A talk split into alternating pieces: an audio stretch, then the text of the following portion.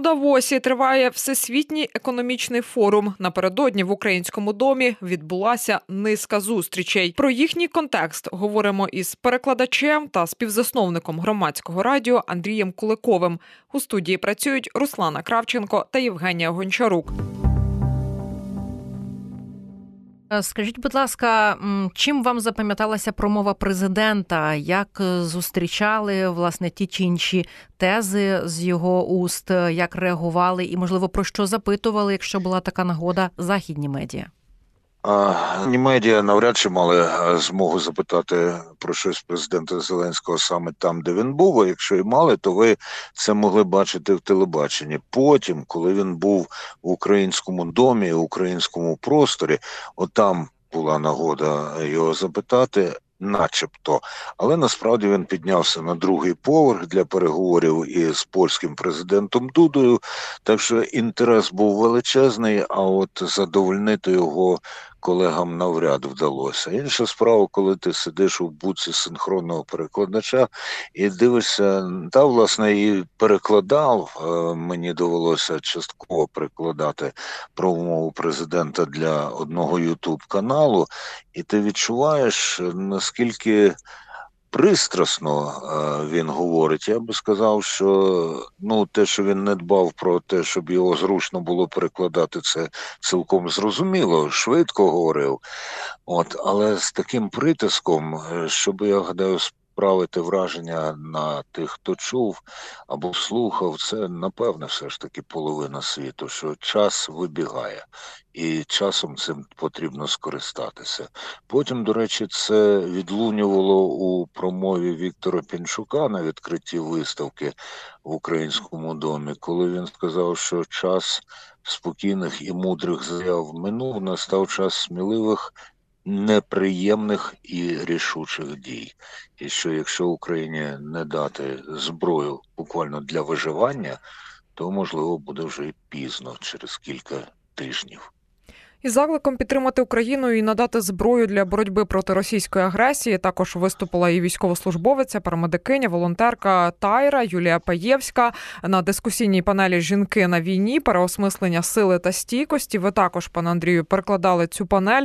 Розкажіть, чи все таки почули європейці ось цей ці слова українських жінок? Це було дуже потужно. Важко було стримати емоції, навіть знову ж таки перекладачі, перекладачки вони мають бути безпристрасними, але і Тайра, і інші учасники говорили так з такими от е, прикладами і з таким болем. І, до речі, було згадано про ненависть, про те, що ми б'ємося, в тому числі ну вони б'ються із ненавистю до ворога, і це надає їм додаткової сили.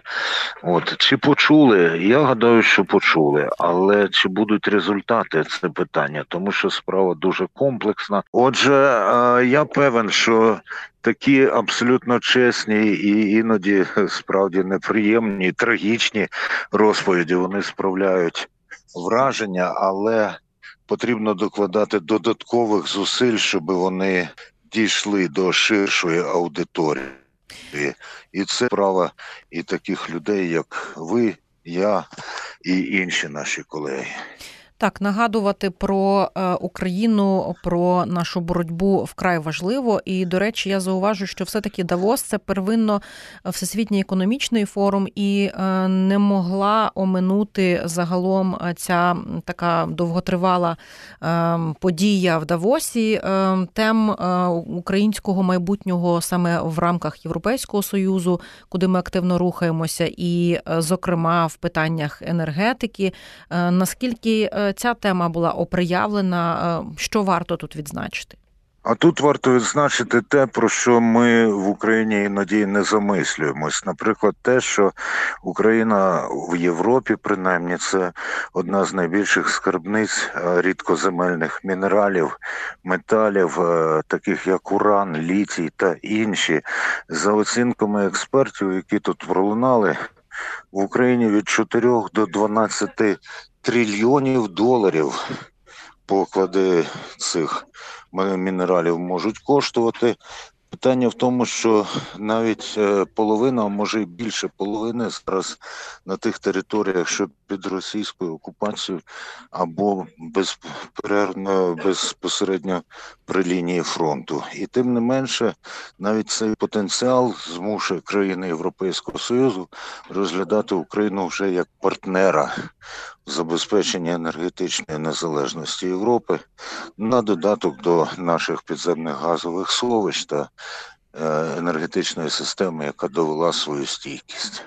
Наприкінці хотілося запитати загалом, е, от е, як на Україну реагували в Давосі, якою була загальна її українська повістка, і можливо ваші загальні враження від цих днів.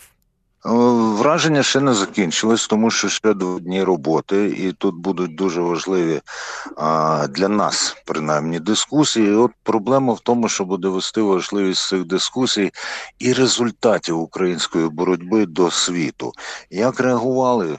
Я певен, що і бачив насправді, як деякі іноземці реагували на промову президента. Це була зацікавлена реакція до декого починало доходити, що небезпека від російської агресії, якщо її не подолати зараз, може дуже дуже скоро перекинутися на інші країни. Ну а деякі все ж таки і досі сумніваються. І тут не можна приховати того, що частина іноземців е, все ж таки перебувають під впливом міфу про е, російське миролюбство, про те, що, мовляв, це були е, з їхнього боку вимушені дії і так далі. і так далі. Мені це видається диким і непоясненим, але це реалія. І, мабуть, не дарма е, розуміючи, що такі міфи ще є, е, Володимир Зеленський нагадував в своїй промові, що Путін є хижаком, який не задовольняється замороженим продуктом, і що насправді е, так, він... і оце, до речі, Євгенія. Угу. Це мені здалося суперечливим моментом, тому що ми стільки зусиль доклали до того, щоб пояснити, що це не лише війна Путіна проти угу. України, от а що ціле російське суспільство підтримує і прийнято цими ідеями імперськими і так далі. І тут президент знову дуже багато своїх промови побудував навколо того, що Путін розпочав це війна Путіна і так далі. Оце, до речі, може і на закордонну аудиторію суперечливе враження справити. Це була розмова з перекладачем та співзасновником громадського радіо Андрієм Куликовим. У студії працювали Руслана Кравченко та Євгенія Гончарук.